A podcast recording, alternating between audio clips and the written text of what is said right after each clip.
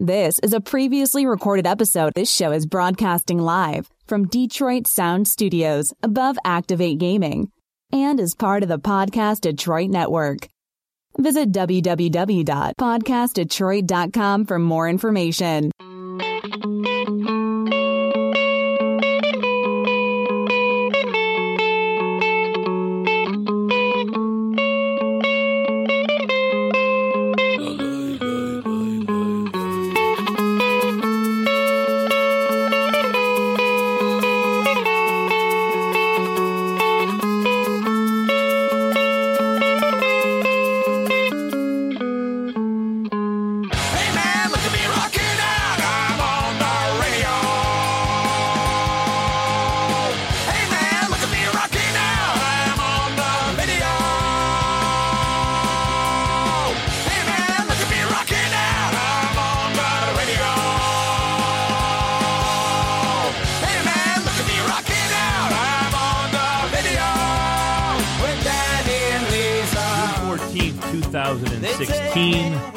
DSR podcast number 33.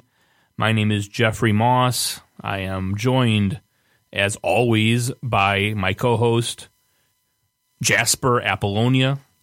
What's going on, Jasper? Uh, not much, Jeff. And our producer, Jessica, who, by the way, I, I've got to exonerate Jasper tonight. He was actually fairly on time. Yeah, it was my fault. uh, Jessica walks in here stumbling and bumbling. I didn't stumble. I was carrying Carrying fists. carrying bottles of booze with her.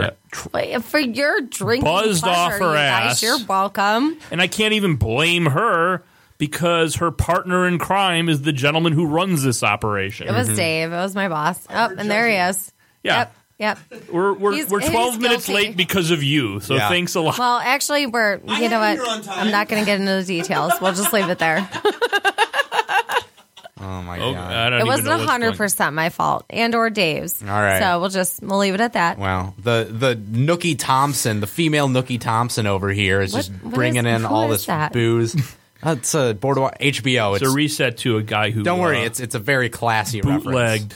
Eh, I feel Alcohol. like probably not. He bootlegged alcohol during the uh, prohibition. I feel like you're being an incognito. Are you saying she looks like Steve Buscemi? Because that would be an No, insult. that would actually That be would very be- I have a pen and I will stab you with it, Jasper. you would be you would be uh, within your rights too if I compared Mm. you to Steve Buscemi. No. Yeah, yeah, I would actually, because he's hideous and he's not even marketable as a man. Well, I So- always I always was taught that it's what's on the inside that really matters, but oh, I guess you're, you're way more shallow I than guess I am. Who are you trying to kid? which is why he uh, dated a model she right. had a until beautiful- she 'Cause looks don't unceremoniously matter. dumped him. Yeah, she had a beautiful soul. What can I say? Sure. Oh, by soul do you mean tits?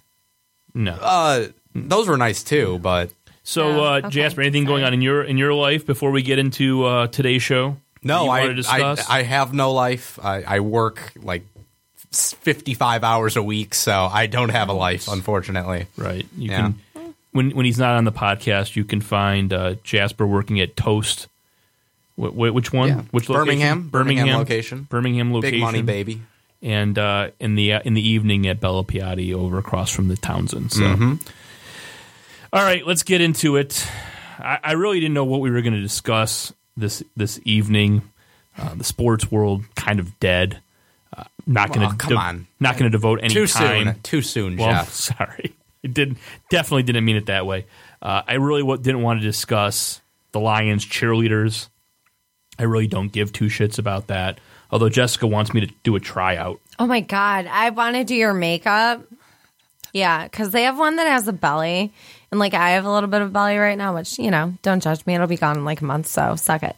Anyways, but you you could actually get in. Let's do your makeup and send you in for tryouts, and let's make it a whole Yeah. spectacle. Yeah, we need like a really badass wig for you. You you do realize this is the same organization that called the cops on him for a bad tweet once, well, right? What do you know- think? What do you think they're not going to do when he's Recognize them with makeup, a wig, and you know, Oh, some- yes, some- I'm- I don't I'm- know what we're gonna put to like fill out. You know, I'm your- sure they're totally gonna area. fall for it. I don't We will think find I don't think you have to put anything to fill my breast area right now. No, I, I started I feel a like uh, we gotta do a lot. no. I started a, my diet yesterday. Tomato soup diet. Yeah, but what is your diet? Because I offered him Jack Daniels. We just went and got a fifth, and I made a point to say, "Hey, Dave, don't forget the Jack Daniels because you know what? Jeff likes Jack Daniels, Well, and then I'll he doesn't want to drink it. I'll drink the Jack Daniels. So, don't what is your what is your diet? Uh, Sans Jack Daniels. tomato soup for seven days basically, and that's it.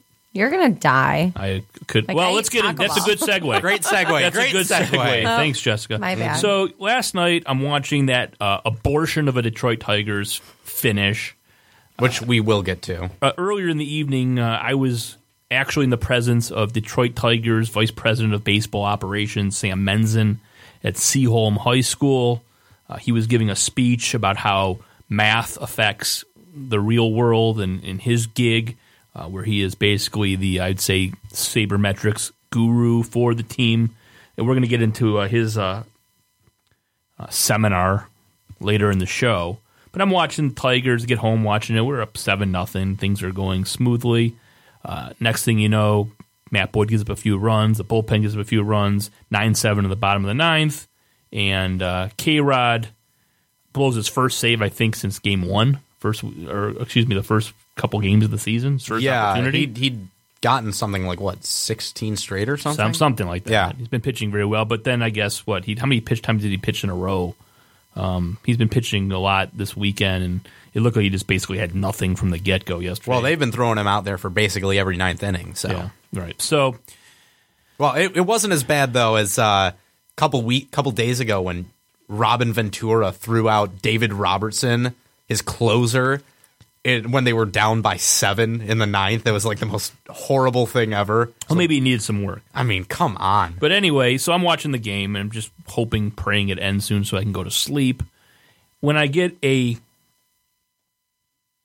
Twitter message from a, an account, and let me get this account up for you. It's at Drew and Mike fans. Uh, of course, being Drew Lane and Mike Clark, formerly of Riff, Drew Lane, formerly of 1051.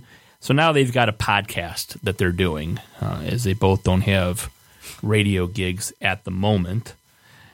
I don't know. I think Drew and Mike fans is basically probably interns for the show or something because the minute like the podcast is up, it seems they're sending these links out. So I think they have some affiliation with the actual show. Yeah, I, I would wonder how they even get the audio otherwise. But Right. Yeah. Yeah. So last night about I don't know, 12:30, 1 o'clock in the morning, I uh, get this tweet in my mentions that says ML Elrick hates Jeff Moss DSR. No one quote, no one will care when he's dead. I mean, can you imagine? I'm I'm like falling asleep trying to watch the game and I had to read it like three times. I'm like, what? What? What the fuck is this? When was this posted? So I click on the link, and uh, there was truth in advertising in in the headline. They uh, that was not a paraphrasing. That was This was his exact words. Yeah. So this is this was from yesterday's show. I guess. I guess they've done 26 podcasts already. And I'm just going to quote what the uh, blurb was. Drew, Drew announces his Twitter account for the podcast, which leads to a decision on Twitter trolls, which leads to the guys talking about Connor Cook dad Twitter story. I'm reading this broken up because that's how it's written. However, as soon as Drew mentions the Detroit sports rag, ML Elrick, however, reacted violently to the mere mention of the DSR and Jeff Moss. All right, so let's play the audio of this. I've uh, sectioned this off and I've given it to uh, Jessica. Now I, I'm going to warn you, people. I Jessica has had a few, and the numbers are not matching up. So if we play this clip, You know what? It's your What are the titling of the MP3. it's my so we'll fault. see. My Well, fault. yeah, actually, not the because boozing. when I Where were you guys anyway? Seriously, Where when I guys? load what you actually what, what put, bar were you at? it doesn't really Getting matter. What I'm getting to is, you know, it's down the street. But anyways, I don't know. It's some. It starts with a C, Camila's or whatever. Oh, okay. Anyways, All right, but, Scarlett you know, O'Hara. I'm gonna I'm gonna throw you out on your ass.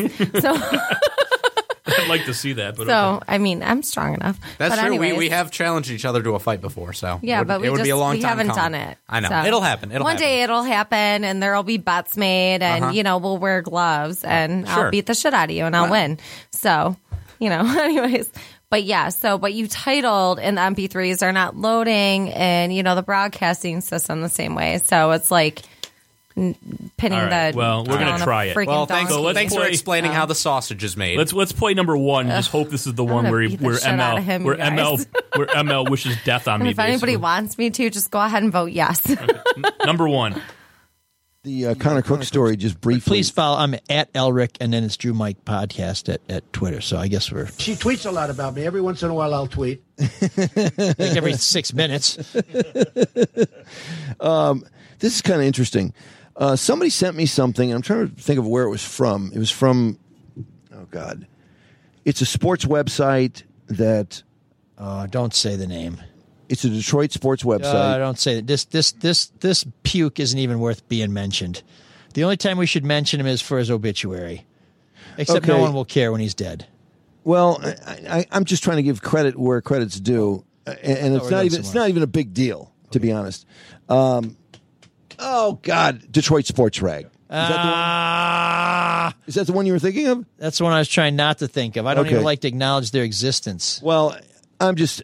I guess I should have just brought it up and said it came from somewhere. But um, anyway, So from some little child. where if I, if I feel something deserves a source, I try to do my best and try to be fair. If it's somebody I like or I don't like, or, or in This is- between. This is truly giving the devil his due.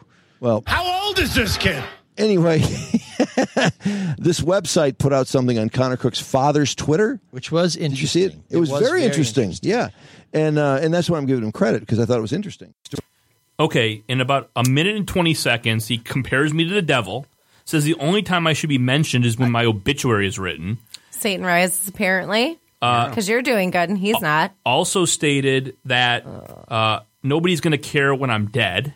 Am I, I missing care. anything there, Jasper? Yeah. I he okay. Well, I have to make some corrections. First off, he did not compare you to the devil. He actually, I believe, said you were the devil. Uh, on top of that, that's not accurate. What he's saying, no one will care when you die. That's that's absolutely false. He'll be thrilled when you die, apparently, because ML Elrick is. Those are some choice words, my friend.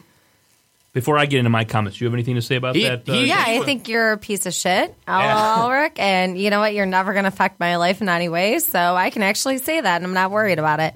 And who says that nobody will care when somebody else dies? Just because you don't like somebody doesn't mean you can't say. Doesn't mean that you can say that nobody will care when they die. There are a bunch of people that are going to be Yes. extremely upset Oh, when yeah. you, you well, know, I'm running a die. poll. I'm running a poll right now. Well, I mean, I care. Your Uh, wife cares. Jasper cares. Fifty-eight Justin percent. cares, even though he'll deny it. Only fifty-eight percent of my followers right now in the vote say that they will care when I die. Forty-two percent of the people who you know. follow me say that they're not going to care. So he's not completely off base. Eh, I feel like he is because he said nobody. That's Right. still a lot of people. That's actually the majority. Well, I think he might have been just uh, being hyperbole there. Well, yeah, he's sort of a dickhead. Yeah. And by sort of a dickhead, I mean he's a huge raging dickhead. Okay, so do you know who ML Elrick is? No, nor do I care. Okay. Anyway, ML Elrick used to write for the Detroit Free Press, Okay, and a lot of And- people did then. They all sucked at life. and, and he he uh, was one of the two journalists who basically uh, took down Kwame Kilpatrick. okay, and Okay, so that's I'm just giving the background. just to people because who you had don't one know. Jeff. great story doesn't mean that you're like a freaking demigod. How am I the one defending ML Elrick Yeah. here? I, I've now. Poor- I'm, I don't really know. Okay. So honestly, why are he, you doing he that? ended up Stop going it. to Fox Two um, uh, News, where he is now a uh, lowest con- common denominator TV journalist uh, because obviously he couldn't make a good. Does enough he write living. about anything with He substance? doesn't write. He does TV stuff. now, TV. so. Oh, so he All just right. talks into a mic. so yeah, That's what we do. well that's what we do. Wow, too. with his face on TV. Okay, probably le- okay. Let me go into the rant. belong. Let me get Yeah. into the rant about this guy. Okay, Okay. go. All right. Um,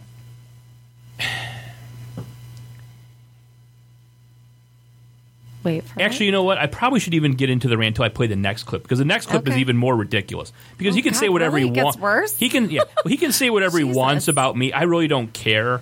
Um, he can hate me. I find it very funny that the one person in this town in the media who like publicly goes after me with this type of venom is a guy who's not in the sports media, who uh, basically is a fringe person in my world. The only time I ever really went after him uh, was when he was propping up going on the radio on Detroit Sports 105.1 with Darren McCarty as his co host. And I thought it was kind of hypocritical that ML Elrick, who tries to shine the light on impropriety, who's gone after uh, members of the Detroit City Council, a man who is chiefly known, like I said before, for taking down Kwame Kilpatrick uh, with Jim Schaefer. Uh, they won a Pulitzer Prize, the Free Press, for that writing. Uh, this is a guy who thinks he's some, you know, Batman esque figure. If only he hated Kwame as much as he hated Wow. you, he would have gotten it done So- in half the time.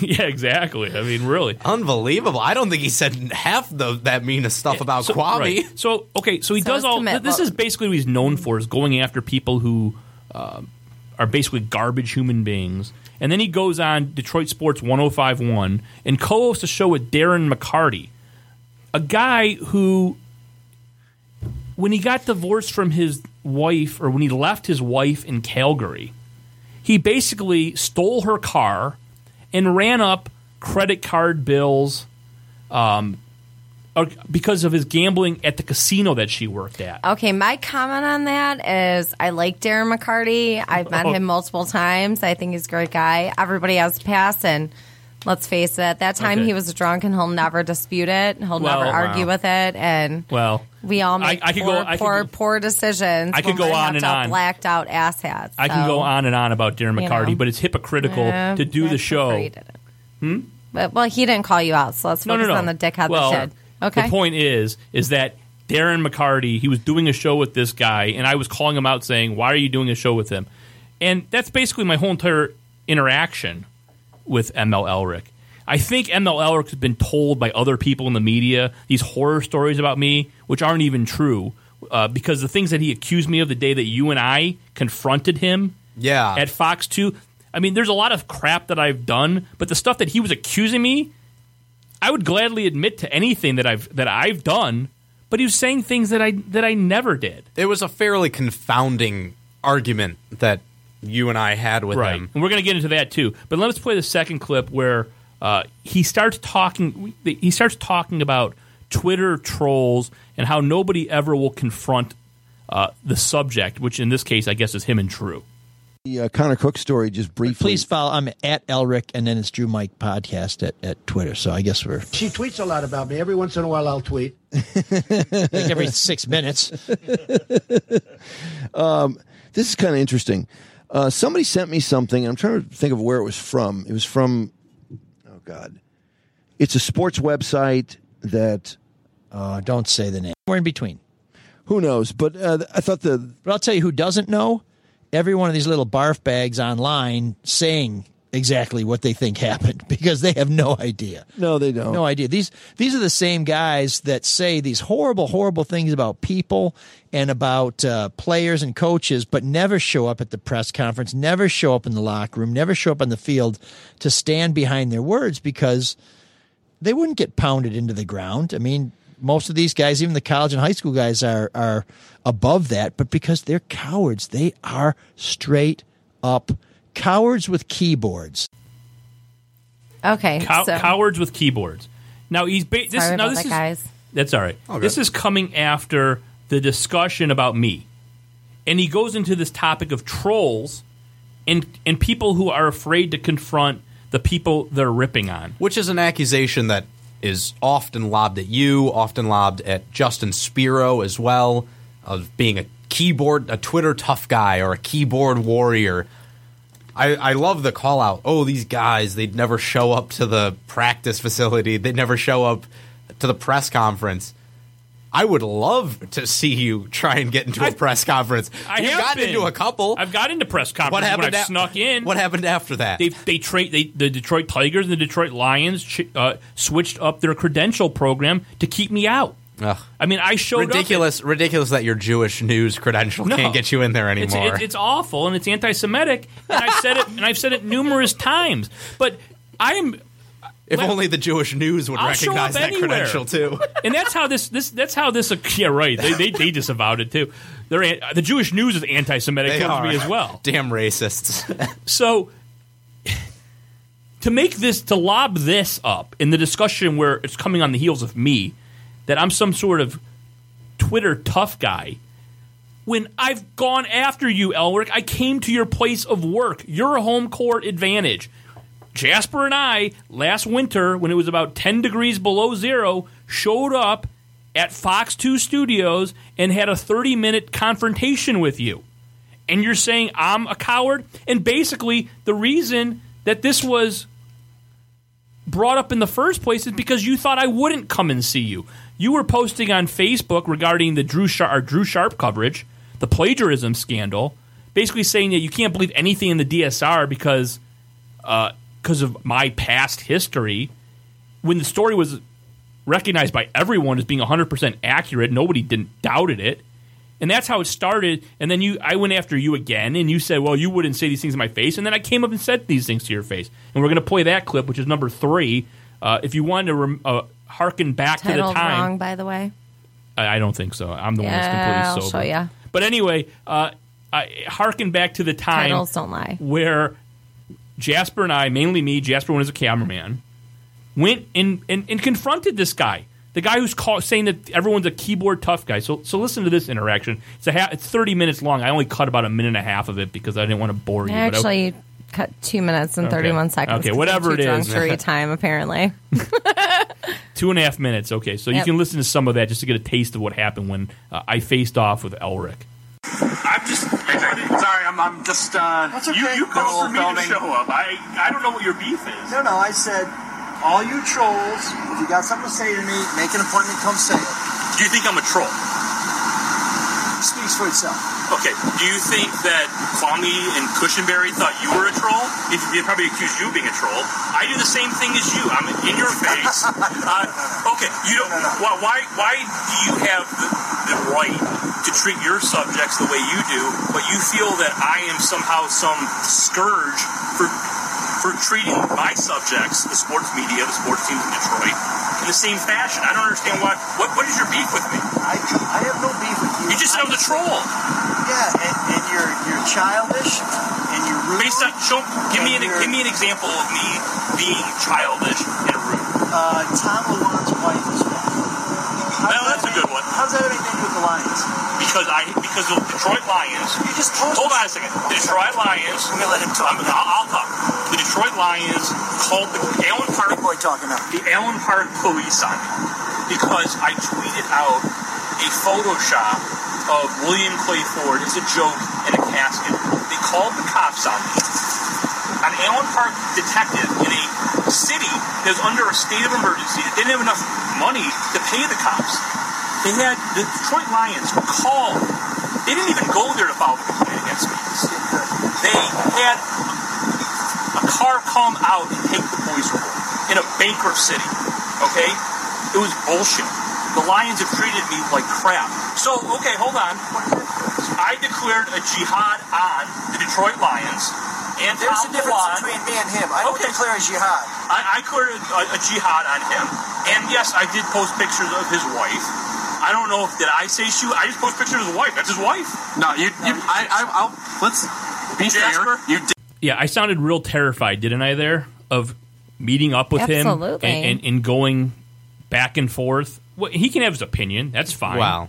I mean, to be fair, you did have me and my five foot ten, 170 pound frame backing you up. So But Well, you didn't you were- sound terrified at all. You were attacking him like No, a of- pit bull of on, cour- of course on a, not. Well, a pit bull that was actually trained to fight anyway. well, and and this is fair. where and this is where the constant criticism of the DSR and Jeff and Justin consistently falls flat because the fact of the matter is both of them, m- not just them, almost all of the DSR elite members consistently show up when there is an event, uh, whether it's giving a blow up doll to Scott the Gator Anderson, or whether it's you and I confronting ML Elrick, or it's Justin Spiro underhanding free throws at the Palace. It, there's n- clearly no lack of desire to confront the subjects of the DSR by the members of the DSR. That's obvious, and Right. and and I don't understand why it continues to be something that is brought up again and again when there's simply no basis for it. And that night, so that night, he accused me of a couple things that I've never done. Like I said, I've done some shitty things that I will that I wouldn't deny because I did them, and I'll own up to them. All, my whole entire history of what I've done with the DSR basically is for public viewing.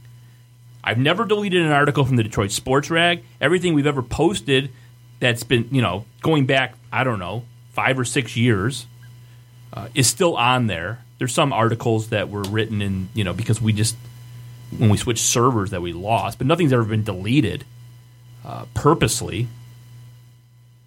All my tweets are there. I've never deleted tweets for any reason. So you can see anything I've ever said. It's pretty much up on the web.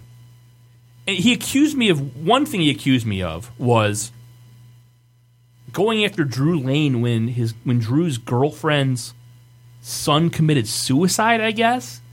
Like wh- wh- I don't know what. How the would hell- you, how would you even Did know you that? though? It was pu- well. It was it was public Wasn't it? knowledge. No. But I didn't ever. s- What did I say? Like you're an asshole, but you're not the devil. You would never attack somebody Why like I- that. You know what why? I'm saying?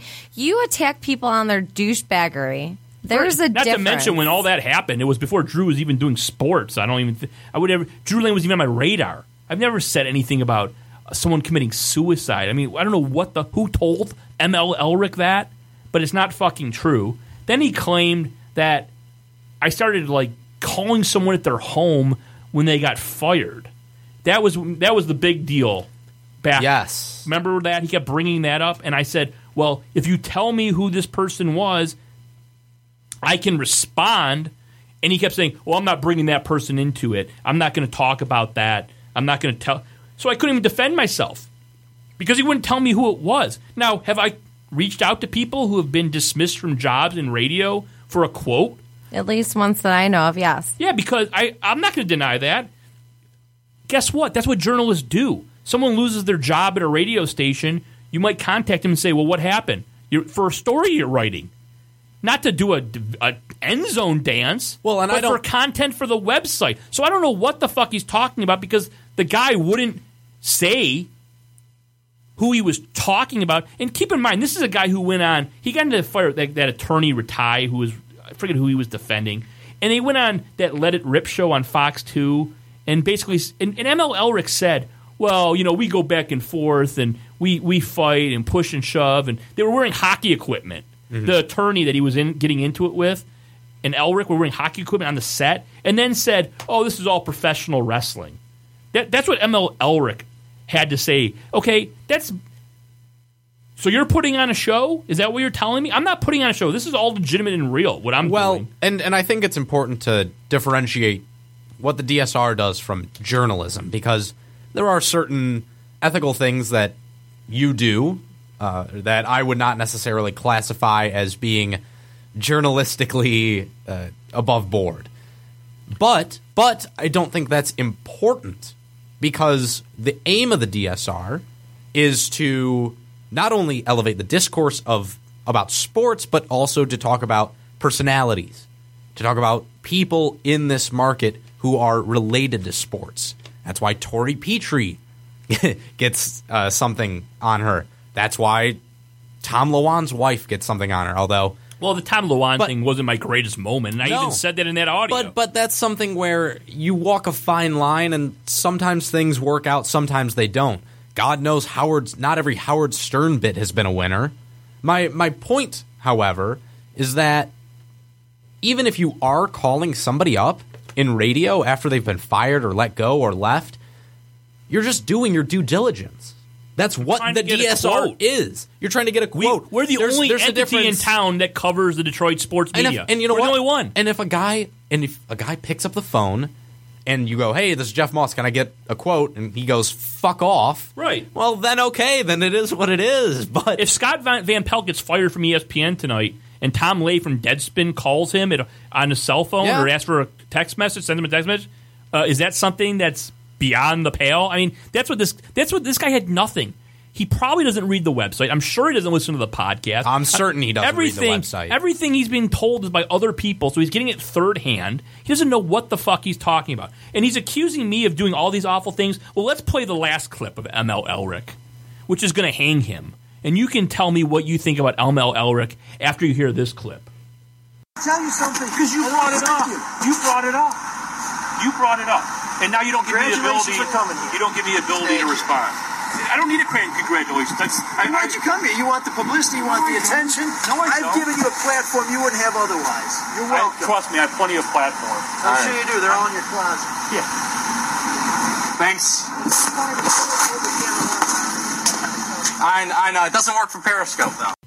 So ML Elrick in that comment says to me that he's giving me a platform.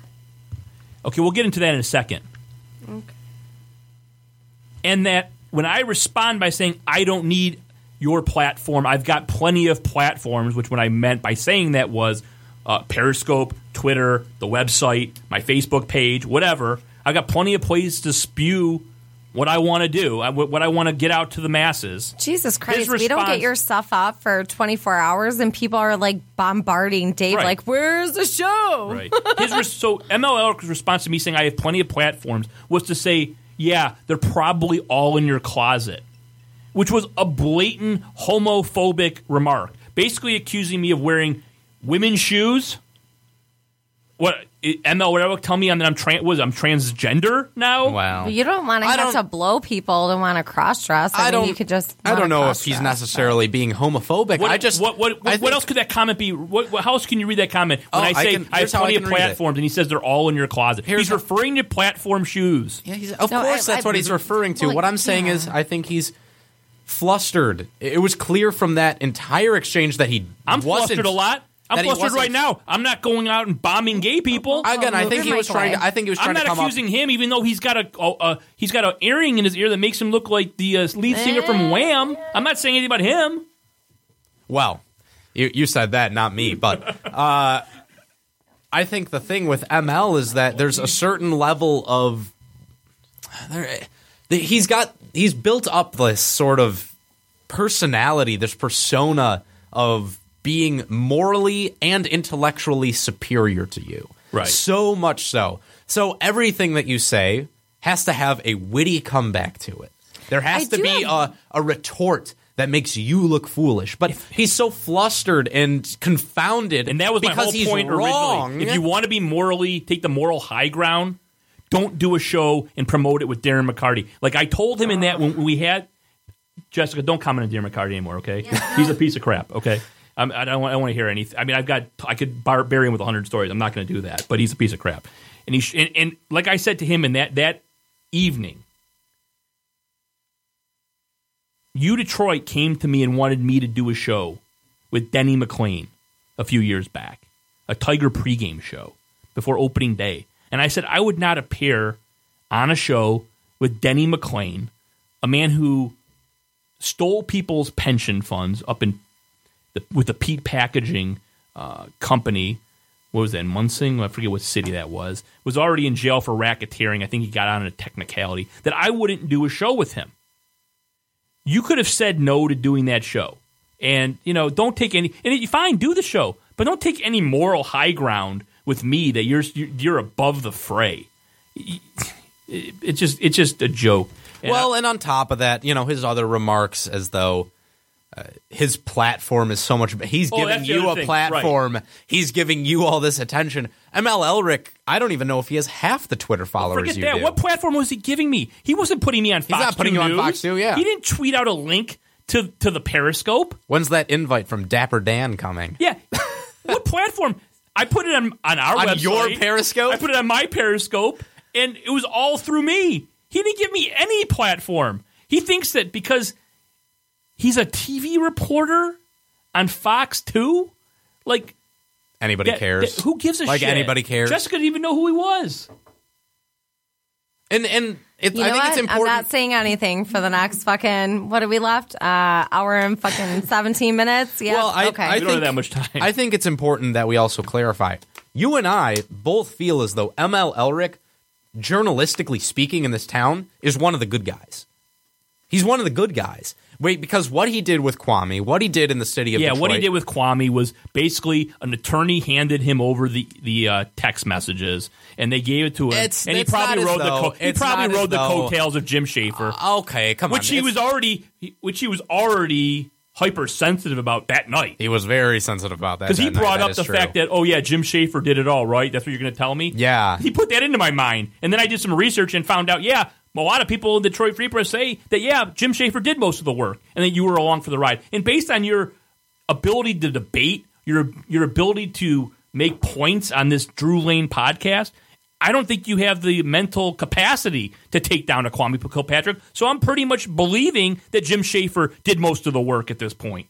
I Because Jim Schaefer's very, still at the Free Press, and you're at lowest common denominator Fox 2 News uh, doing television reports, which basically the only time you ever get attention was when a security guard pushes you trying to get near a, co- a Detroit City councilman. Well, and the only, I, it, again, another thing I see here is there's no, there's never any actual attack of your positions. There's no any actual step by step breakdown of why he thinks what you do is so bad and why it's so wrong and why it's so immoral and so against what he believes in. There's never any talk of that. It's all ad hominem attacks. It's nobody's going to care when he's dead. Oh, he's a basement blogger. He's this, he's that. There's never any actual explanation of what he finds to be so reprehensible. There's no actual explanation of what he is so opposed to, why he thinks you're a coward, all this, all that. It's all personal. There's no thought behind it. It's all personal attacks. Right. Well, the last thing I'll say is one, two things. One, um, my mom chimed in and sent Oh. a message. Uh, give ML Elrick a message for me on your podcast. Tell him he's an ass making a remark like he did about you after what happened this weekend. I wishes he loses his job. Nasty individual. I mean, when when Jeff And my mom never mom- defends me, I was going to say when Jeff Moss's mom thinks you're a nasty Mama Moss. individual. Dear Or God, that. Seriously. Can we I mean, create a hashtag she for? gave, she she gave uh, birth to the Antichrist, The devil himself. Exactly. No, And then so so listen to this. This is the final thing because the guy he can't even he can't even speak. He can't even stand up to his own words.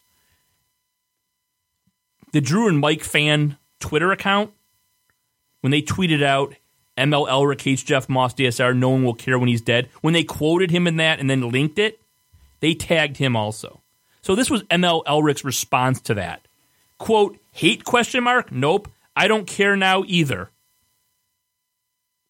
What? huh? You said That doesn't make nobody sense. is going to care when I'm going to die. You called me a child. You said I was the devil. Yeah, he doesn't care about you so much. He thinks you're the devil. And then when questioned about it on Twitter, he says, "Hate question mark? Nope, I don't care now either." Okay, uh, Clearly, there's no Yeah. animosity there Right. whatsoever. and I, I just uh. find it very funny that the guy was so defensive that day when we didn't bring up the fact that Jim Schaefer, uh, basically probably carried the story, and he brought he just brought it up out of out of out of thin air. So thanks for that, dipshit. All right, when we come back, we're going to talk about the Tigers. Uh, thanks for ML Elrick giving us 38 or 40 minutes of uh, content. We really juiced that thing, didn't we? yeah, huh? we, we milked that for all Oh, it's worth. thank God. We're going to come back and uh, we're going to talk about the Tigers. Going to talk about Gordie Howe. Going to talk about Sam Menzin last How night. many times can I say that Brad Ausmus is an idiot in a different way? Jessica's going to yell at me about what a great guy Darren McCarty is. I really am. We're going to take a real short break. Yeah. It could be like this 10 seconds. Goodbye. This is a previously recorded episode. All right, we're back on the DSR podcast. Uh, last thing I want to say is I've reached out to uh, the people who run that Drew and Mike Twitter account, which I think they have some affiliation to the show, and told them that I want to get booked on as a co-host, a guest co-host with Drew. I think that would probably be the highest rated uh, podcast. I'm guessing there'd probably be a little more, a few more people tuning in to listen to me and Drew go at it for a couple hours. Uh, then Charlie LeDuff and ML Elrick, uh, and even Mike, probably at this point. So, By the way, I was sent a DM just a couple minutes ago linking to a tweet that ML Elrick sent out today at 2:45 saying uh, quoting a tweet by one uh, by a woman, I'm not going to say her name, she doesn't need that, But she said, when you're on the at Drew and Mike podcast, I know it's going to be a good one, ML. Excellent work. Forget about those trolls. ML quoted that and said, I'm learning to ignore them, which allows some of their wildly inaccurate BS to stand, but spares me aggravation.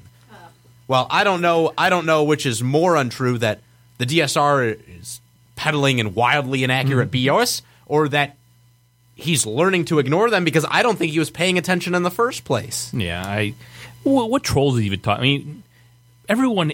The Right, internet. remember how wildly inaccurate you were about the Jim Harbaugh news? Yeah, I, I just don't even know what he's even talking about. The guy barely spends any time on Twitter, and what trolls is he even talking about? The they're talking about the Michigan s- buzz board, message board. I mean, who? You, it's very easy to. Who else that. could it be Who but cares? you? Who else could it be but who's trolling MLL? I'm not trolling. I haven't Elray? talked to him in, since our discussion. Well, that's that what I'm saying. It's I, I just don't understand this animosity. And I got to give credit to Drew. One it's more- really it's really pathetic. It really is. I got to give credit to Drew because Drew, even though he faked like he didn't know the name of the website for about 15 or 20 seconds when he de- he knew what the DSR was. I mean, please give me a break. But at least he went out and gave credit where credit was due to the devil. Let's talk about the Tigers uh, now for a little while. Uh, Do we have to? I mean, things were going so well. They were two and a half games back of Cleveland after Cleveland loses last night uh, to Kansas City. All they needed to do was close down that game nine to seven in the ninth, and they would have been two games out, which would have been the closest they've been to first place since I think like April twenty fourth when they were in a game when they were a game and a half out. So what, like two weeks into the season, uh, something like that, um, two and a half weeks into the season. So they'd have been the closest if they just would have won that game and been two games out. Uh, Fulmer's pitching well. Starting pitching's been better. Well, pitching well is an yeah, understatement. yeah, well, he's been pitching I mean, he's unbelievable. been unbelievable. Yeah. Uh, so things, you know, the hitting's come around. Everything was going great until yesterday. Uh, but uh, there's a couple things I want to talk about. We're going to get into the men's and stuff. I got a clip I can play from last night. A question I asked him at uh, the uh, his speech that he gave at Seaholm High School. But but one of the things that needs to be done like immediately is get rid of one of the excess pitchers that they have. Instead of calling up Farmer today for um, Purcell, or whatever the hell his name is, the former Mets closer, Bobby Purcell, or whatever he is, um, who kind of was was the impetus for the team blowing the game yesterday in the sixth inning. Chris Parnell. Chris Parnell. Yeah, there we go. That- I don't know. No, that's the Purcell, former SNL Parnell. guy. It's I uh. Brad Brad Bobby Parnell. Bob Parnell. What Yeah, did I say? Bobby Par- Parnell. Purcell. I don't even know. Purcell. I, I hope I never want to. I don't want to ever hear Sidney him again. Yeah, right. Yeah, from uh, from Veep. I'm, I'm a little. I'm a little. That's I think where I got. I, that is where you got, I it got from. Best show ever. Sydney Sydney Purcell, exactly. Uh, so, so anyway. By the uh, way, Bobby very- Parnell. Yeah, That's- Chris Parnell. Uh, slight aside, am I crazy? I'm more attracted to Julia Louise Dreyfus now than I was Oh my from god, like she's Seinfeld. sexy. She's Like, hotter now than she, makes was during Seinfeld. Seinfeld. First of all, like you were three. Yeah. She literally does. You were And three Veep- when Seinfeld Well, came no, out. but everybody watched it when they were Oh. growing up. So, Also- like, when he was a, aware to the fact that he actually had boners. Well, no, no, like, no, no, no. Also, you I- know, I it's feel like also on right. TV just- you don't twenty wanna four admit seven. So, okay. I mean, you would have banged her back then when you. Uh, I would have been. I would have been like six. Uh, So- But you watched Seinfeld after you were Yeah. six. You still rel- eh, That's whatever. true, I'm that's not going to true. argue with you. Anyways, she's way hotter now. She's hot now. Okay. She Anyway, is aged like a fine wine. Yes. So, So, Bobby Parnell. Okay, so instead of calling up Farmer, Buck Farmer today, they should have called up Steven Moya or someone who can hit the ball. Because can you read the lineup that they're throwing out there tonight? All right. One, Ian Kinsler is going to be leading off. Second will be Jose Iglesias, the man with a 304 OBP. Third, Miguel Cabrera. Oh. Fourth, Nick Castellanos. Then JD, Justin Upton. Seven is McCann. Eight is Mike Aviles and Mike Aviles. And nine is Andrew Romine. Yeah. Woo. So in the last like eight or nine days, maybe seven days, even less than seven days, the Tigers have batted Mike Aviles second, one game, a guy who's got a career on base percentage under 300. Andrew Romine second, one game, a guy who's got a career on base percentage of under 300. Now tonight, Jose Iglesias, who's basically been struggling to get on base all year, is batting second. this this is ridiculous to have a, to have. First of all, Aviles and Romine shouldn't, be Shouldn't on the be- same team. They shouldn't- Why they shouldn't they're be in the same, majors. They're the same person. They're both guys who are going to hit maximum OPSs of around 600. They can't get on base. They can't get. They can't hit. They're just utility guys. One of those guys can be the 25th guy. That's fine. But it seems like every day over the last week or so, one of them's been in the lineup. And tonight, because of Victor Martinez's injury, both of them are in there. And it's it's at, you're giving away at bats. Last night, Mike Aviles almost pulled a, Jar- a Gerald Laird. Game 163 against the Twins in 2009. The man was 0 for 5 and left nine men on base. The only reason he didn't have the opportunity to pull the full Gerald Laird and go 0 for 6 with 10 men left on base was because with Justin Upton on first base in, I think, the top of the 10th or 11th or whatever it was, Victor Martinez pinch hit for him. Or I'm sure he would have been 0 for 6 with the 10 men left on base, duplicating the perfect game of Gerald Laird. Which which is insane when you think about the fact that the Tigers still scored nine runs. Yep. They scored nine runs. They scored nine runs, even though even though this nothing went 0 for 5, left nine men on base. That's like mind boggling. It's mind The. Tigers scored nine runs, Jasper, with a guy in the lineup going 0 for 5, leaving nine men on the base. Plus, Ian Kinsler got caught off uh, first base, and JD Martinez got thrown out at second base trying to stretch a single to a double. And they're lucky. There would have been another third one if Saltalamacchia gets called out and doesn't have some incredible stupid slide. He was thrown out by about three steps. Oh yeah, it was the base running was base terrible running. again. Terrible base running. And one, getting back to the main point, though, can you argue with me that this team needs someone like Steven Moya, someone who can, someone who can at least maybe come through with a hit, maybe go one for five Well- with seven men left on base, and that's a difference in the game. Even if he doesn't, at least there's the possibility for upside there.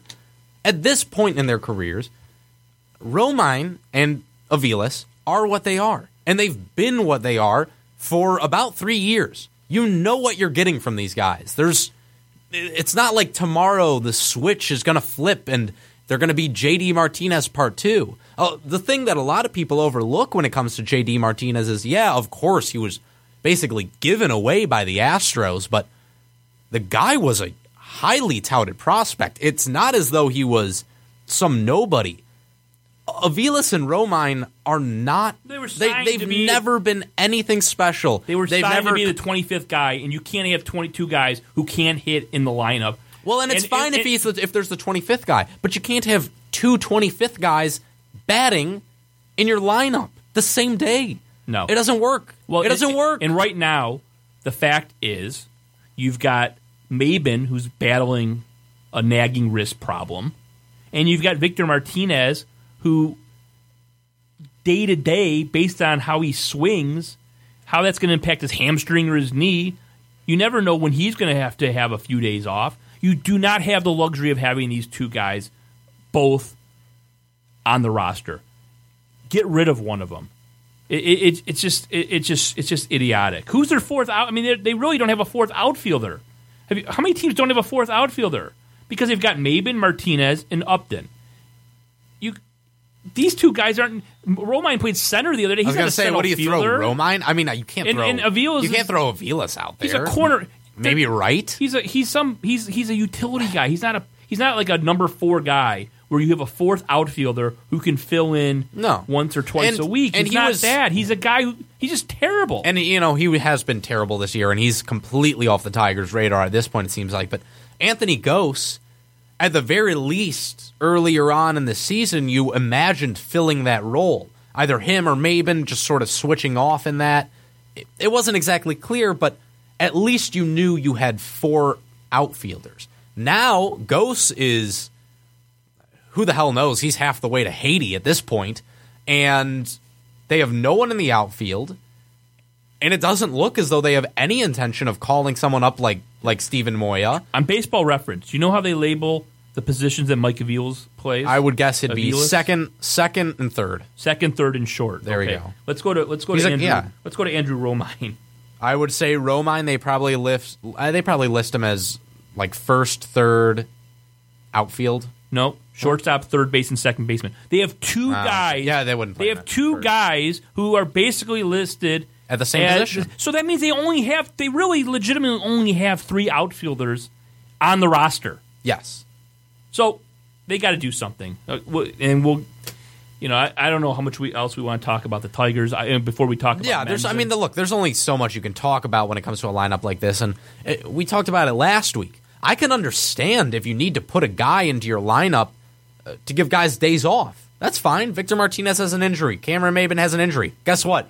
It's still fucking June. You sit them. You put some guys in there, but it's unacceptable that they don't have the right players to put in in their stead. Right. And and, And on top of that, when you know, and you want to bitch about putting a guy like Iglesias with a 304 OBP in the two hole, but you look at the other options. Well, here's the option. The It's option- Romine and a, and no, no, no, no. The option would be to move everyone up and move. And, and But that's not going to happen. Well, that's never going to happen. Now with now with now with now with Ausmus. But let me, we'll, and we're going to get into the our next topic, and that'll be a nice segue getting into Menzin. But this lineup right now would look a hell of a lot better if Kinsler's batting leadoff, Cabrera's batting second, JD's batting third, Castellanos fourth, uh, Upton, Upton fifth, then the catcher position, whatever, and Moya's replacing one of the two wonder twins of Romine and Av- Aviles. One of those two is out of the lineup, and you got a, Sure. at least a power threat, And a left-handed and it's a- hitter in in U.S. Cellular. At least it's a little more affordable. Why? Let's let's go to Menzin after you unless you want. All to I'm saying is like, yeah, I mean, look, this lineup looks a hell of a lot better if you've got Iglesias in the seven hole instead of the two hole. It, it makes more sense, especially when you consider the fact that Romine and Aviles were both awful. They've both been terrible, and Aviles, especially last night. Why would you put him in a position where he's going to be at the bottom of the order with all this other crap? And they called someone up today, and it was Buck Farmer. I'm sorry.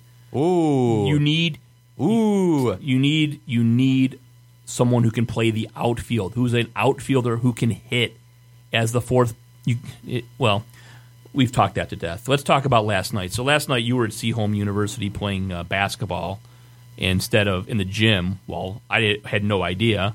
I was in one of the uh, rooms. Well, there's a reason only one of us has man tits. So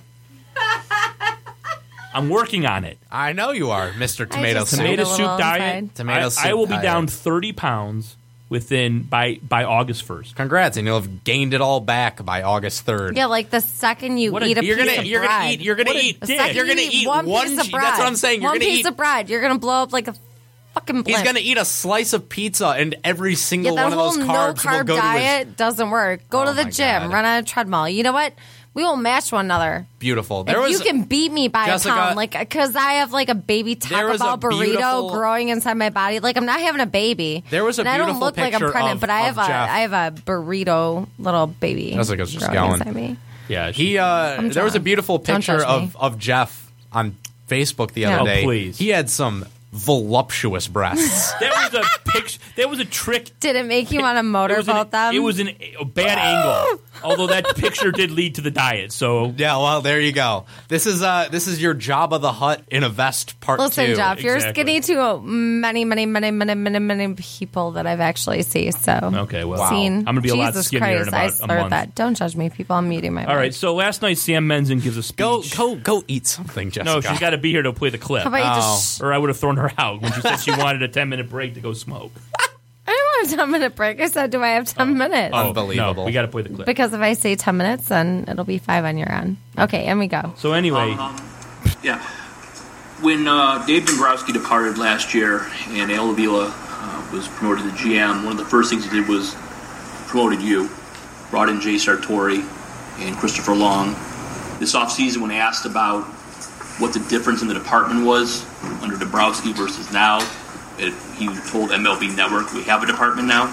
Could you explain kind of what the philosophy shift has been uh, under Dombrowski and what you're using analytically, sabermetrically wise with Al Avila, what the changes are? Um, sure. So, you know, rather than talk about you know differences or what we used to do or you know, we can talk about what we currently do and kind of our vision going forward. Um, so, in when I was hired in 2012, I worked with a gentleman named Mike Smith, who's been here for a long time, uh, who's in my current role uh, he was here. Uh, he left the organization for other um, uh, pursuits outside of baseball, so it was really just me for a little while. Um, and so, the move was to expand the department, right? So we wanted to have more bodies. Most teams have an army of analysts and engineers and developers working in, in baseball analytics, and we had a relatively small department. So, um, as you mentioned, Al, uh, he promoted me last summer, and then we've uh, hired several people, uh, as well as established an internship program. Uh, we look to continue that expansion uh, going forward. things that are in uh, comment, and we're, we're we can you can take a few minutes now if you'd like because we're that's we're done with clips. Oh God, stop being a smartass. I'm not. I was trying to tell you you can go. so we've already kind of known this based on the reporting of Tony Paul and Al, and Al Avila's comments in the offseason. But basically, the Tigers' complete analytic department was this one guy, Sam Menzin, under Dombrowski. And Menzin really was walking on eggshells last night. I don't really think he thought that there was going to be people in the audience asking these type of questions of him. Who? I mean, poor guy. He's expecting just to go to a frickin' Seaholm High School. You know, he's like, oh, I'll talk to a couple high school kids. Yeah, you know, some forty-five-year-old jerk comes in asking him questions about the organizational structure. Come Right. on. Yeah, and then, well, I didn't even play the other question, but I asked him a question about how because his speech was about Moneyball. It was very Moneyball centric. How Moneyball when he read the book Moneyball when he was thirteen, that's when he decided he wanted to get into this, and he like had clips from Moneyball loaded up to play on the uh, on the overhead, and the ending of his thing was Jonah Hill doing the fist pump when they made the trade. They pulled off that trade, so it was very Moneyball centric. His uh, the speech. So when I asked, I asked him the question of, well, in I, in Moneyball, uh, Billy Beane threw a hissy fit when the team drafted a high school pitcher, Jeremy Bonderman, who they ended up trading to the Tigers because Beane didn't want to develop a high school pitcher. And I said, well, how does how do you how can you um, how does that happen? Where you you know you're How so, do you You're so, reconcile? yeah, you're rec- that's what I said. I said the word. How do you reconcile that influence of Moneyball on you? And then you just drafted a projectable high school pitcher last week with the highest pick that you've had in many of many years.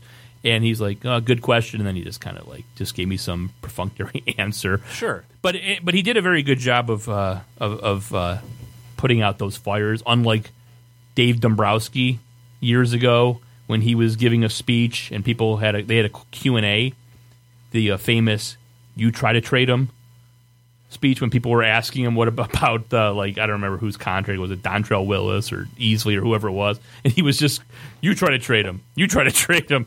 There was nothing. Menzin's a very bright guy. Uh, that wasn't going to happen last In night. in Dombrowski's defense, you try and trade that contract, Yeah. that Dontrelle Willis contract, Right. or whoever it was. But yeah. uh, in in uh, in not in Dombrowski's defense, maybe he should have you know waited Well, till I don't D think- Train pitched one game before signing him to that contract. Well, here's so. the thing: Dombrowski uh, it was, you know, years ago before social media kind of exploded, and I don't think he thought anyone was recording that.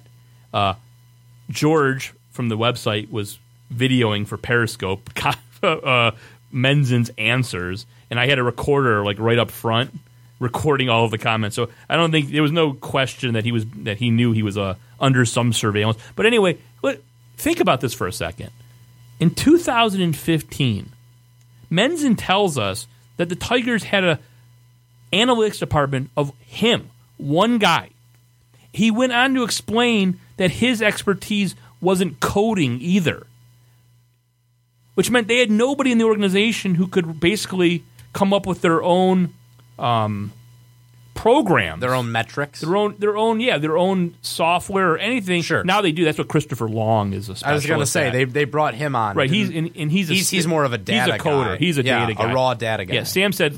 Sam even said in the speech, he's like, "Yeah, I've got people to do that. They've got interns now. It sounds like it's a pretty large department. It went from Sam a few years ago, basically generating these reports, handing them to Jim Leyland, and Jim Leyland throwing them in the garbage, which is something we reported a few years ago. Is by the way, did you ask him about that? No, I was already. I already felt Nah. bad for the poor guy. I mean, he was getting. He like shows up for the high school ostensibly to be talking to kids in a like twelfth grade math class, and Jeff Moss is there, bombing them with questions about, uh, you know, w- what was like under the Dombrowski era, questioning the draft of uh, the pitcher from last week, and I asked him one other question. I think about.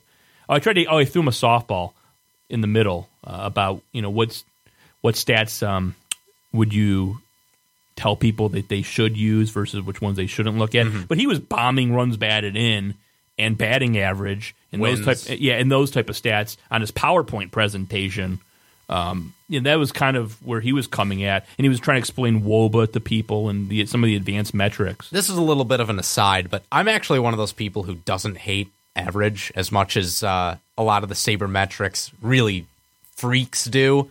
I, I don't hate it that much. I think there's something to be said, although obviously slugging percentage is a far more useful thing.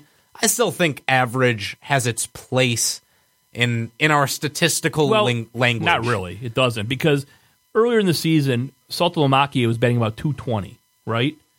And his OPS was like 950. Sure. So what what does average mean? Adam Dunn consistently always had a um, low batting average, but he was hitting for power. So it doesn't batting to me batting average, and, and, and that's what Menzin said. Menzin was like he, he even showed um, like Bryce Harper last year versus Kendrys Morales, and he showed if you only look at batting average. You'd think Morales was a better player. That's what he was trying to explain to people. Yeah, obviously. totally- I'm just saying, totally shitting on batting average. Obviously, you have to look at it in a bigger picture, but I think that's true with almost any stat.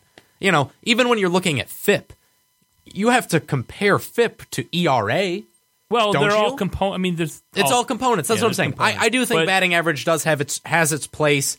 Uh, I don't think wins do. In the same way, I think RBIs do have a place. It's a lesser place. Well, that yeah. but they do have their place still. Well, Anyway. Bar- and he and he, and he bombed RBIs too. So No, that's Which- fine. I, I get it. RBIs are not as good of, as a statistic as, say, WAR is, but that doesn't mean that RBIs are a useless statistic. No, they're not useless, but they're pretty. Much It, it means something. No, it means something in the context. It means of the it team. basically what it means. It means in something in the context of the team. Basically means how many guys you had on base. But right, I think, but I think that is important. But, when that- you're but looking not at for the, larger- individual, not for Sure, the individual. Sure, and that's but what he was showing yesterday. He he showed the stat that's saying how many guys, how many opportunities, That's fine. how many opportunities Morales had Yes, to knock in runs course. versus Bryce Harper, and I think there was 47 men more on base for Morales and Harper. That's, That's, why it's a totally fair. That's totally fair. But I just look at it as though completely dismissing RBIs as being an arbitrary, useless stat is a little foolish. I don't think it Well, really we'll works. agree to disagree on that. So anyway, So, but it's just um, in the context that it's just unbelievable to me, where he's basically stating that all the teams in baseball now have all of the same, and this was kind of a constant theme of his speech was all of the teams have all of the same data now, and everyone's got a department like the Tigers have, where they now, like I said in my question, Jay Sartori from Apple, who's running the the whole entire division, men's well, actually, wait, long. if I if I may, no, the Tigers now have a department like everyone Right. else does. But he was- it's the other way around. Right, but he was saying that uh, okay, because now you've got to kind of game the stats, you've got to have your own proprietary software because everyone's got the same information.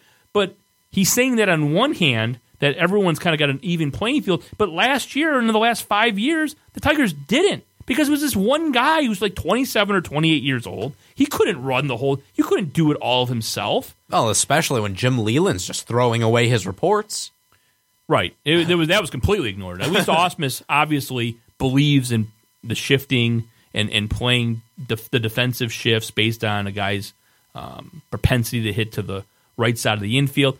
Th- This shit wasn't even. Ha- I mean, that's why the Tigers were playing with one hand tied behind their back for many years when all these other teams were having departments like the Tigers have now 15 10 years ago 5 whatever the Tigers were playing 1960s baseball with Jim Leyland while everyone else was looking into StatCast, looking at all this. It's it's just it's just it's, And it- it's and it- ridiculous looking back at the past, but it gives me hope for the future Sure. that they're finally running the organization like they should have. Well, and it really makes you think about what they could have been if they had really just paid any sort of attention to numbers outside of, like you said, the 1960s numbers. If they had paid any sort of attention to the sabermetrics movement, if they had tried to develop their own software, if they hadn't thrown away the scouting reports the uh, the second they got them, if you add Dombrowski's trade ab- abilities to trade with other teams on top of a good statistical base, God, you know, Right. maybe we're talking about a team that wins two World Series instead of just makes it to two. And, and George tried to ask him about like the he tried to ask a really long and winding question about I, for one, the- am shocked a lawyer would do something like that. regarding regarding the the division of you know because and, and I was going to ask the question too because in the movie Moneyball in the book which he was focusing on there was that friction between the front office and the manager between Art Howe and Billy Beane. And we I wanted to kind of ask him that question but George beat me to it and asked it and he just like you know he didn't want to talk about Ausmus at all obviously like and that's when he kind of said I'm here to talk about you know the math not specific like like I'm not going to throw my manager under the bus front Sure, of a, of course. right so it, but it was interesting and I uh, and and then an hour about an hour after I got home while the Tigers were blowing the game I got followed on Twitter by Sam Menzin Hey, there So- you go. I I, I want to say I also think it's interesting that you bring up that you know that this is really the Tigers catching up with the rest of the league in this category. They are far from innovators. They are playing catch up. I, I there's maybe you know I I can't speak uh, with knowledge on this, but I would guess the number of teams that are not utilizing large sabermetrics departments at this point, it's got to be less than five. I mean, I wonder what Dombrowski's doing in Boston because it's interesting that I was told last night that this wasn't by Menzin, but someone else who was there who was familiar with Dombrowski, kind of knew him personally, said that in his old office, that the, a woman would come in. There was like a, he'd have boards of stats on his wall in his office, and some woman's job every day was to come in and change the stats, like like the like the Wrigley Field scoreboard operator. Like, you, Dave, you didn't have an iPad? You don't have a MacBook? Like, what what the fuck was that all about? Wait, like- that's like how old player school- stats? Yeah, like there was like American League section. And this is what the guy said because he's been he'd been in his office because he that he. I'm not going to get into the relationship, but he knew uh, for years. I thought the problem was Leyland. It clearly was Dombrowski. well, okay, let's not Well, let Jim Leyland off the no, hook but here. well, what I'm saying is Leyland was obvious. It was obvious that Leyland didn't believe that From he- a from a from a top down leadership Right. standpoint, the issue was Dombrowski. the fact that the minute Dombrowski was gone, the first thing Avila did was promote Menzin, hire Sartori, bring in Christopher Long, hired interns, And it doesn't the- seem as though ownership has an issue with it. It doesn't seem as though Ausmus has an issue with it. You haven't heard anything. No, but there still is that disconnect because I, I want I wish I, I wish I could have had a truth serum to ask Sam Menzin last night, jab him in the side with some serum and say, "What do you think about Aviles, Aviles and uh, Romine batting second last week?" I mean, there still is some in, in the bunting that was going on in some of those games in the late innings. Uh, there's because I'm watching Menzin give this speech, and you can see it on my on the Periscope. Um, uh, I got. I'm going to put the whole speech probably up on the website, the whole audio, if it, if it's good enough quality, and you can also see the Periscope, which now Periscope saves all videos forever. Oh, do they? Yeah, yeah. So you oh, I'm so back. mad they didn't have that before. Yeah, I had, know. a, I had a great street fight from Syracuse on, Oh. on Periscope. Well, Oh, now everything's saved now. I love I love white douchebag frat boy street fights. Oh, they're the best. Yeah. they're so, pathetic. So you can go and watch the, the Q and A, and but you're sitting there, and he's giving this PowerPoint presentation where I just said would said to myself, "God damn, I wish Ausmus was sitting here," because he was showing all of this stuff about these charts about bunting and um, the expected run run expectancy based on when you got to run on first when if you bunt and all this stuff. I'm thinking, did they sit down in the off season with Ausmus at a conference table like we're sitting at right now with a PowerPoint presentation and show him this? Yeah, it's great that he's explaining this to the kids at Seaholm, but I- I'm hoping they, they gave this tutorial to the manager as well. Yeah. When we come back, Well, actually, I, I want to Okay, interject something point. actually really quick. Uh, you know, we're just talking about how the Tigers are really playing playing catch up with the rest of the league, and I know you don't give a shit about the Pistons, but I do have to say that's one of the things that I appreciate so much about the Detroit Pistons is that Stan Van Gundy and his staff are on the forefront of a new statistical way, or not even statistical, a new analytical way of trying to find new talent and players and hidden gems by taking every single game and watching every single player and watching every game every player plays in the NBA. Nobody has a bigger video archive and a bigger video analytic department than the Detroit Pistons. That is something I think you're going to see catch on really soon in the rest of the NBA. And it's nice to be on the right side Right. of that analytical revolution when the Tigers have Been blown have it. been dragging and it it's hard not to feel as though they may have blown a couple chances because of this stubbornness. Yeah. Well, I'm just going to say one more thing. And I just got this text message from someone who I won't name, but I was told that it wasn't some lady who was updating those boards in Dombrowski's office. The person who was in charge of updating that was Sam Menzin. And with that, we're going to go to a break. We come back, we're going to give away some Tigers tickets, and we are going to talk about Gordie Howe. This is a previously recorded episode. And then I heard a sh- All right, we're back. The DSR, the Detroit Sports Rag, is sponsored by CaliTickets.com. Today, the DSR is giving away some Tiger tickets. I don't know what for what game, but it's Tiger tickets. Uh, I think if you're the fourth caller to 877 225 8425, that's 877 225 8425, you'll win the Tiger tickets. Um, Cali tickets. Call them for all your tickets needs. Paul Simon next uh, this coming Sunday at Meadowbrook. Guns N' Roses at Ford Field. Uh, Prophets of Rage September first. Ooh, at uh, DTE.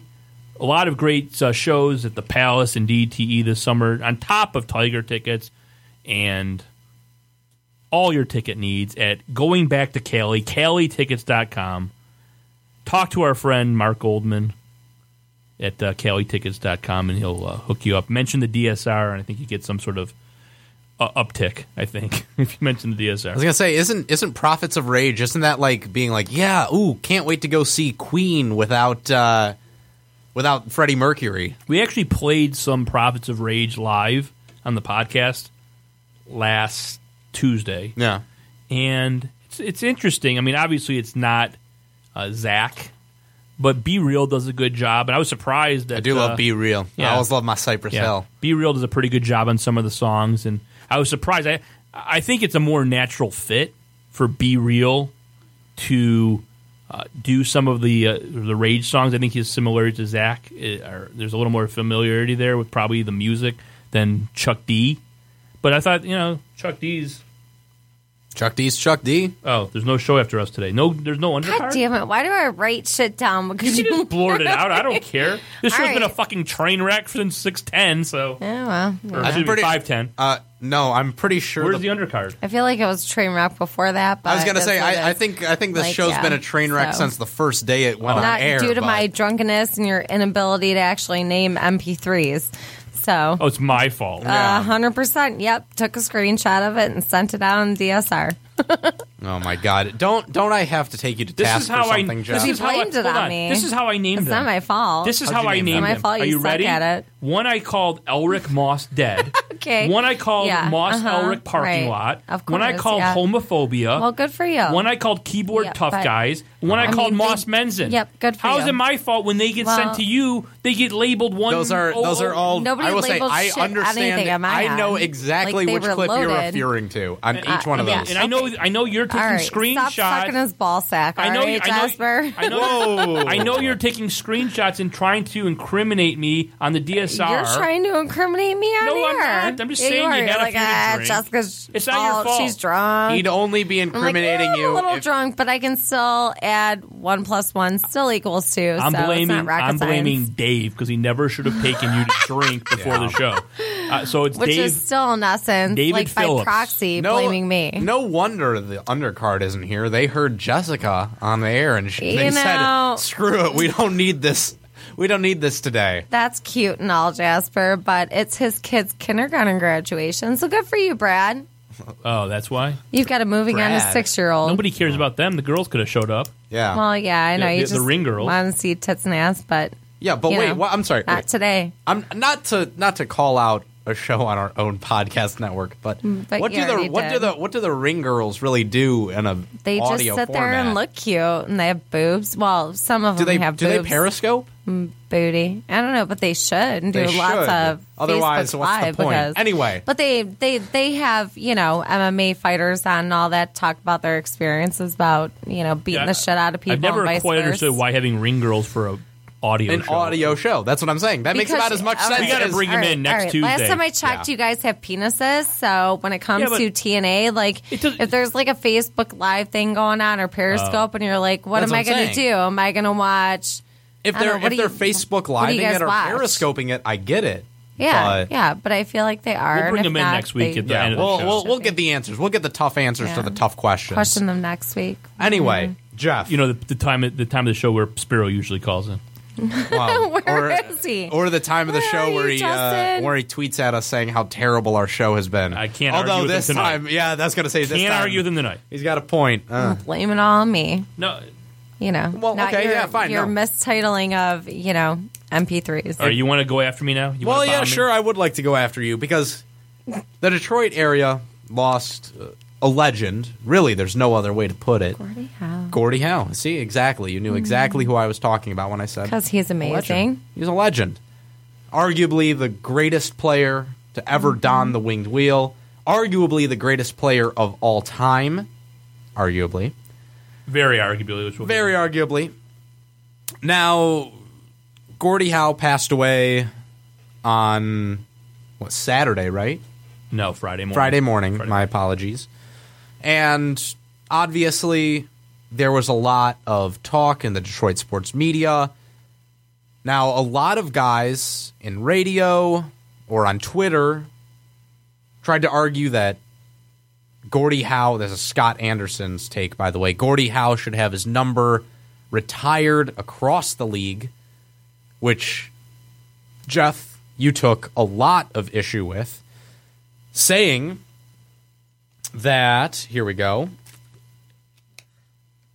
Ha ha ha ha ha ha ha ha ha ha ha ha ha ha ha ha ha simpleton.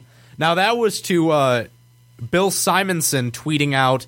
I hope the Ilitch family changes the name of their new home for the Wings to the Gordie Howe Arena.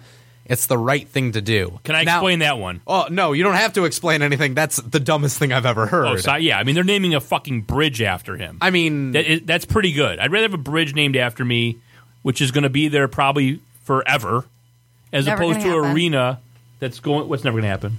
A bridge name after you. no, he No, not me. I- Gordie Howe. They're I know, I know, I understand. Gordie why. Howe. They're naming the bridge, the second bridge to Canada to Windsor after Gordie Howe. They're not going to name a bridge and a hockey arena. Not to mention, forget how stupid that is with the complete the economics of the situation. Of course, it's going to be named. Every stadium going forward is going to have a corporate sponsor for to the end of time. Sure. Uh, they're not going to name it the Gordie Howe Arena.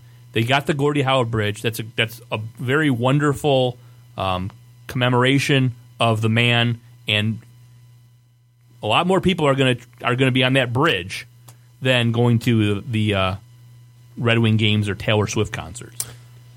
Well, on top So you, don't, of, so you don't disagree with that one? I don't disagree okay, with that. thank you.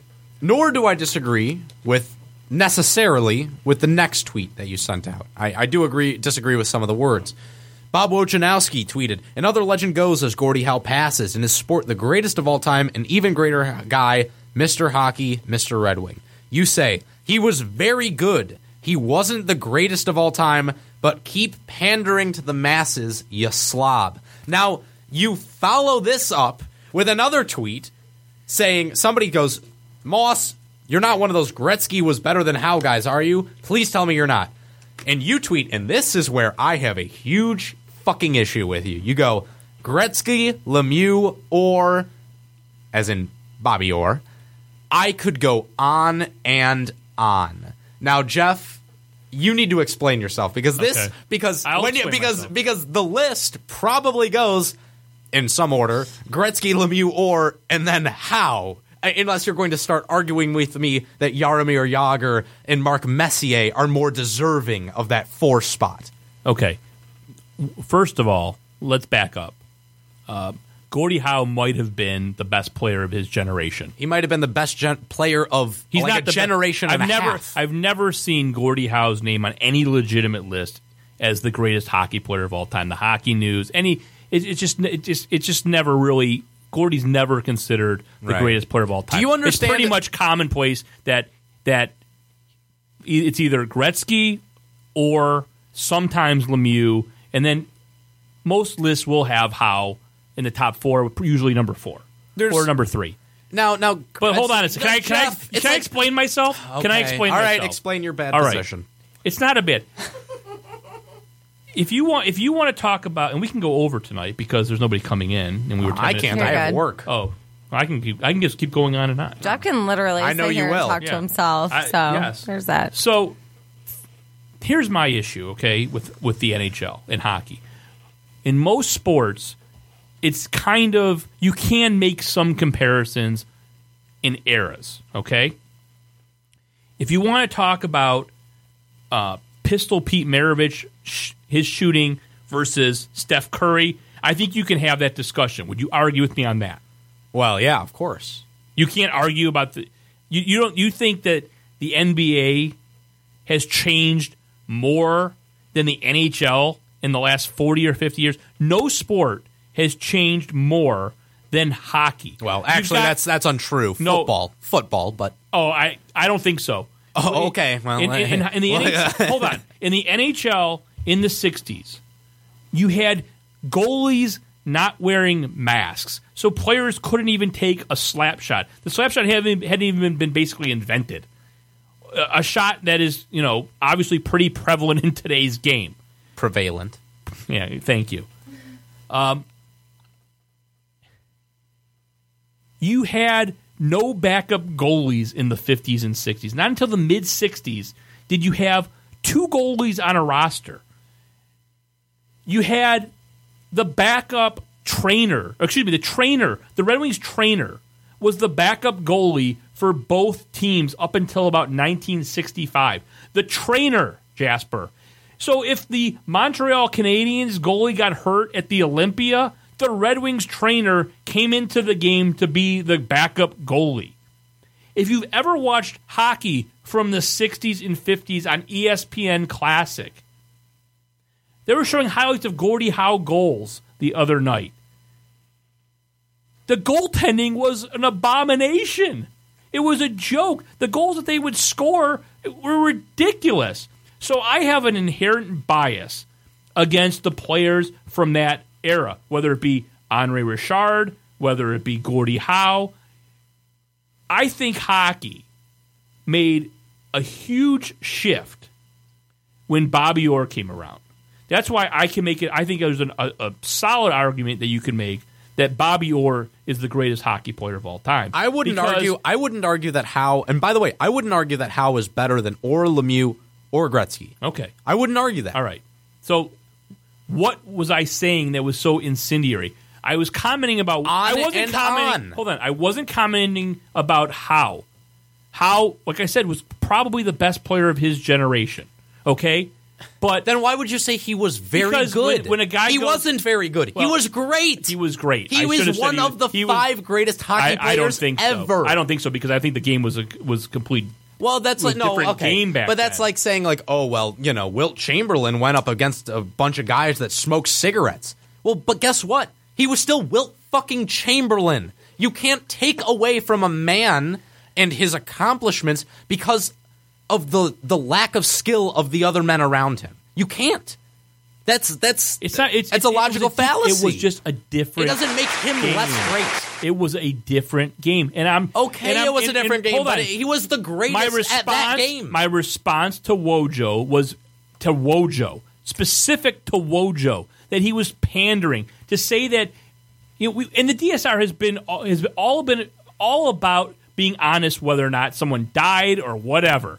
When I went, oh really? Well, you're the same man who said that Muhammad Ali is the greatest boxer of all time when he wasn't. I said he was the. I didn't. I said- he, I never said he was the greatest boxer of all time. Never said he was the greatest boxer of all time ever. Never said that.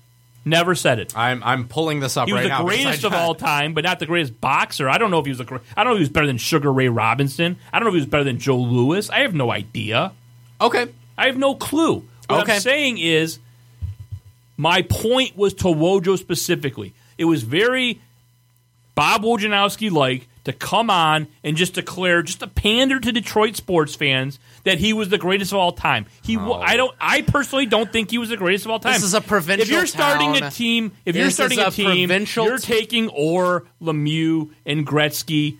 He's the over- greatest. He's the greatest Gordie player. Howe. He's the greatest player in the history of this town. He's the greatest player of his generation. He's the greatest player of his era. He's the greatest. I don't think he was the greatest Red Wing of all time.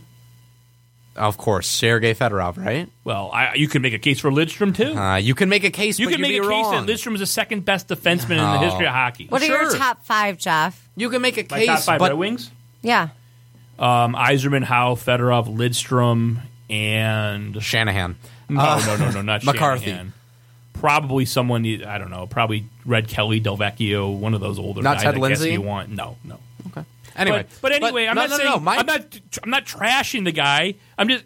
I have him like he might. It's hard to compare the eras. That's fine. Go but, but watch an old Gordie Howe hockey game. Jeff, I'm all I'm saying is that you're being you're being a little ridiculous. No. What do you what do you think Okay, the hold on a conversation is going to be? No, I think you have outsized expectations. I think you have uh, a ridiculous expectation frankly on the local media here. I think you have a ridiculous expectation of the fans here. This Detroit is Detroit. We care about Detroit here. That's what people in Detroit care about. And Gordie Howe not only represents So if someone came on and said Ty Cobb the was the greatest greatness- baseball player of all time, you I can't comment on that. No, but if he Can I comment on that? But if somebody said that the day that he died, I can you let it- it go. You let it go for that day because it's not about stats. It's not about an analytical approach. It's how Gordie Howe made you feel. No, feel. he's saying he was the greatest hockey player of all time, and He's- that's what I disagree with. Do you with. really think that Bob Wojcik, do you really think that most of the people who are saying that he's the greatest player of all time really think he's the greatest player of so all why time? say it? Do you think that you couldn't convince can't- him that why- they weren't? Because it's an emotional day. God, you know So when my grandma draw the line? Yeah, So where do you draw the Dude, line? Look, It's when my grandma. insensitivity. Oh, here's all I'm saying. accusing you of Here's all I'm saying, Jeff. insensitivity. Jeff, when my grandma died. I'm not going to deny that I'm insensitive. Greg, uh, Well, Greg, obviously. Jeff, Jeff, when my grandma died, I said she was the best grandma in the world. Guess what, folks? my grandma was not the best grandma in the world. I don't think she would even have cracked top 150 million. Unfortunately, she wasn't a great So grandma. why'd you say it? Because it's how I felt at the time. There's a sense of loss. This No. is not. This No, is a man who represented. No, Okay, it's a can- man. can we go on to one no, other point? No, well, let me finish. Gordie Howe represented more than just his statistical accomplishments. He represented more than just the wins, than the All Star games. than the Nobody ever said he wasn't a He- great guy. I didn't but say he I'm wasn't. saying he might be the greatest guy in the world. He represents this entire organization. He is. and he, so he does was, Steve Yzerman. And when he dies, Back- Bob is going to say, if by some miracle, Bob Wojnowski. Back away from the mic. Bob Wojnowski. Thank you for the love of God. Back Seriously. away like I'm gonna from beat you with mic. stuff when you yell into it like this. Now that's- that's here's how you yell. yell. That's how you Don't yell. like this. Don't yell do like that. this. Exactly. Yell like this. Christ. So when Yzerman dies, if somehow by some miracle, Guess what? Everyone will Bob say he Wo- was the greatest. Yeah. Well, I can't call bullshit on that. I'm Not the day of, not the week of. Wait a month. If in a month Bob Wojnowski is still He's tweeting not gonna out, say it. "Oh, I can't believe it's been a month since the greatest hockey player of all time, Gordie Howe, died," then you can call him out. Can I go on to one more thing, and then you try to defend? You gotta be a Please. little Try to defend sensitive. this. Then Scott the Whale, Virginal Manatee, not your friend that you were playing at Seaholm last night, the 97-1 host, goes on and says that the league should retire the number. Hold on, should retire the number nine league wide. He's a dumbass. Okay, Jo- so was I? Scott okay, Anderson I'm is a asking you a question in the Jasper Scott rules Anderson of societal of societal propriety. Was I allowed to say that Scott Anderson was a dumbass? Yes. For- so that I was allowed to say. Yes, of course, because there's a difference. How am I supposed to know the line, Jasper? He's so live. Can okay, it's that simple. Can you understand? No, no, no. What? what? What? Did I miss something? Did you just say he's still alive? Yeah, isn't he? No. Okay, Oh, I, well, we're, I'm, I'm moving past you, Jessica. her? I'm just woof. Go on. Uber. My my point is that the two things aren't the same. There's a difference between saying that he was the greatest player of all time, which is an emotional reaction, and saying something that they should retire his number nine, which is there's a difference between being emotional and being stupid. There's a difference. Well, there is. Do you understand There's a why reason we- someone like me has a problem delineating between where that line is? I don't think sure I was, because you're a little autistic. Exactly. I'm Yeah. not going to deny that. So I don't know where that line is. It, you're telling me it was okay to mock Simonson for saying that they should rename they should name the arena after him. you're saying it was okay to mock Because there's a breakdown in logic. In both of those cases, there's a breakdown in logic and also a, a ridiculous demand that the league or the Ilitches do something. No. No, that's not on you. That's stupid. That's being like, you know, uh, oh, I, if I get hit by a car tomorrow, I'm not going to expect ESPN to give me a shout out as an up and coming broadcaster. It's not the same thing. I wasn't denigrating Gordie Howe's legacy. I was commenting. You on do specific denigrate. You tweets. do I denigrate was his commenting legacy, on though. specific. But no. when you say he was a very good player, when you say th- I, the list goes on and on about players who are better than him all time, when the list reasonably is maybe five players, maybe more. regardless of what you think about the the level of play in the 50s and 60s, the man did play in three different fucking decades. Okay, and he played pretty goddamn well in all of them. So when you say he's a very good player, when you say that there's somehow this laundry Can we list talk of about better the NHL? players, it's let's that's switch not up. true. Let's let's switch, let's talk about something else. All the other leagues had a lot of teams. Major League Baseball, even though they were not allowing black players until Jackie Robinson, there was tons of teams in the American National League, tons of teams in the NFL. The NHL was an intramural league basically for many many years. Hold on, you had six teams basically 120 players in the whole entire world, 95% which were from Canada. The league was it, I mean, it was a joke. I'm sorry. Uh, see, that's where I I'm disagree I, with you I, I guess what? apologize. I'm sorry Guess that he what? didn't have to play against the Swedes, the Russians, the Finns. I, Guess it, what? It, The kind of reminds me of Babe Ruth not having to play against African American players. It's That would maybe that comparison would maybe hold up if Canadians Six weren't still if the Can- if Canadians weren't still the best hockey players in the world. I don't remember white people being better than Dominicans lately in baseball. You know why? Because they're not. Well, I don't know. I think Fi- Finnish hockey players are pretty damn good. Finnish hockey Uh, players are pretty Swedish damn good. hockey players are pretty damn good. Russian Russian hockey players. uh, Let's the check Summit out. series let's in check out those Olympic. 1972. Let's check out those pretty close series. Let's check out those Olympic medals sometime soon. Look, you the can make Russians a, dominated can- for many you years, can make my a case friend. for Russia. You can make a case for Russia, but it's all I'm saying is the league was six freaking teams. Like it was like an intermittent. I mean, it was a joke. Yeah, you're right. As opposed to the NHL, which is about to expand to what 34 teams. That's not going to be a joke at all. That's going to be some great hockey, Jeff. Woo! Can't wait to see that. They're Las- probably- wait, they're wait probably- to see. Can't wait to see the Las Vegas Gamblers. There's probably some happy up. medium in between, which was probably 21 teams when they added the WHA teams back in the Sure. I mean, when they when Gretzky So, the- but- the- those teams came in, But that's the what I'm uh, saying. Whalers and, you know, you want to make the argument for for the 80s. Well, the 80s had some of the worst goaltending ever. The goaltending was a joke in the 80s. You look at the amount of points that were scored in the 80s, it was almost a full goal per game more than in the 50s and 60s. You're not gonna you're not gonna say that that's more impressive what Howe did, scoring as much as he did, staying on top of that leader list for as long as he did. I'll, when the, I'll, I'll say when this. the scoring to was me, so much lower. Gretzky and Lemieux were much more impressive. To I'm me not arguing than that. Gordie Howe. I that's am- just my that's my arguing that. opinion. I can't argue that because guess what? I wasn't alive for any of them. But I think you do denigrate the man's legacy when you say he was very good. I think you do denigrate the man's legacy when you say as though there's a list of players that goes on and on that were better than him. Look at the top 10 of scoring. Find me six guys who are better than he was. You, can't. make I don't good think you po- can. You make good points. I, I my my issue has always been, I, I just don't have a ton of respect for the NHL pre uh, expansion. Uh, that's just and that's my always been my inherent bias. So I, I don't think pointing out that I thought that they sh- they didn't have to name the arena. That I didn't. I thought that Bob Wojnowski was pandering. And the fact that I don't think they should retire the number number nine. I agree with you on when two you've probably I don't. I, I don't know how many Hall of Famers have worn number nine. Richard, Madonna. I mean, you could go on and on down the list. It'd be like It's saying, "Oh, we need to retire eight number eighty-one for Calvin Johnson." Well, you know what I mean? They never retired Babe Ruth's number. That's what I'm saying. I mean, and, and the thing is, is that the and people say, well, they retired Gretzky's number. Well, no one was going to be a narcissist to take no one.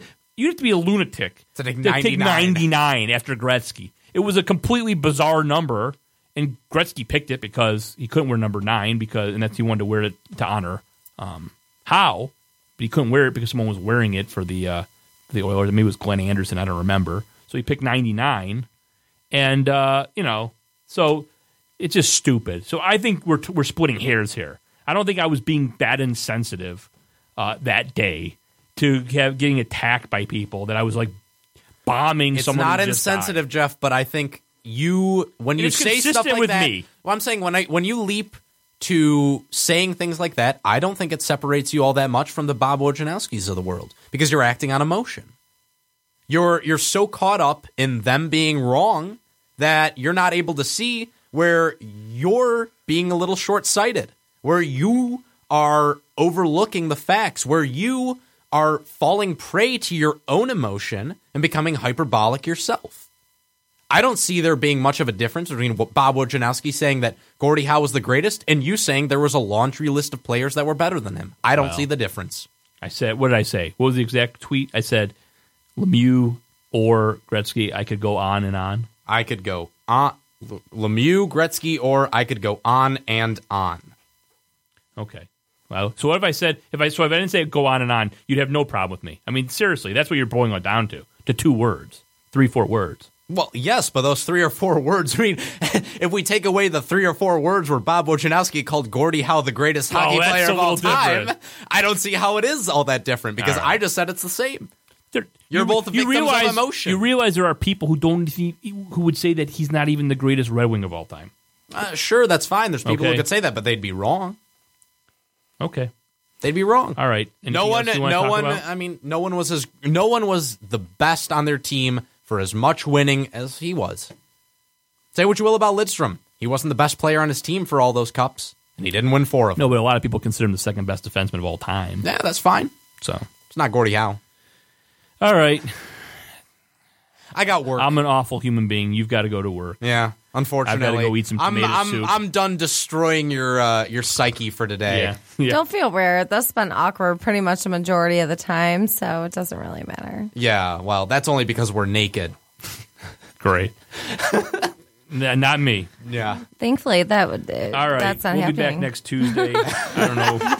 We'll see who attacks the DSR. You're cut off. I thought I. And I what, would cut uh, my ass- myself What off. controversies we uh, kick up. Hopefully next week we'll actually have something to talk about instead of me bitching at Jeff for his choice of words, but we'll see. No guarantees. All right. Good night, everyone. This is a previously recorded episode